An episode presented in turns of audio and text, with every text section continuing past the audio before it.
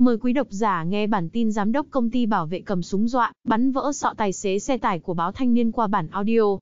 Công an thành phố Bắc Ninh xác định người dùng súng đe dọa bắn vỡ sọ, tài xế không nhường đường là giám đốc một công ty bảo vệ. Chiều 5 tháng 9, trao đổi với thanh niên, một lãnh đạo công an tỉnh Bắc Ninh cho biết, công an thành phố Bắc Ninh đã xác định được tài xế dùng súng đe dọa người khác vì xảy ra mâu thuẫn khi tham gia giao thông.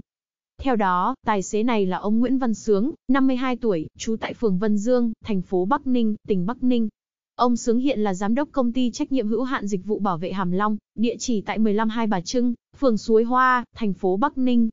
Sau khi triệu tập, làm việc với ông Sướng, Công an thành phố Bắc Ninh xác định khoảng 10 giờ trưa 5 tháng 9, ông Sướng điều khiển xe ô tô Fortuner mang biển số 99A 306.30 di chuyển trên quốc lộ 18, khi qua khu vực cầu Ngà, phường Vân Dương, thành phố Bắc Ninh đã xảy ra mâu thuẫn với một tài xế xe tải, nên dùng súng bắn đạn cao su để đe dọa. Được mọi người can ngăn, ông Sướng đã lên xe rời đi.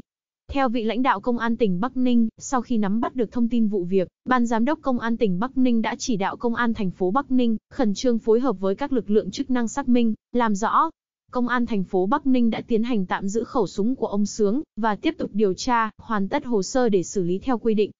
Cảm ơn quý độc giả đã nghe hết bản tin của chúng tôi, xin chào và hẹn gặp lại.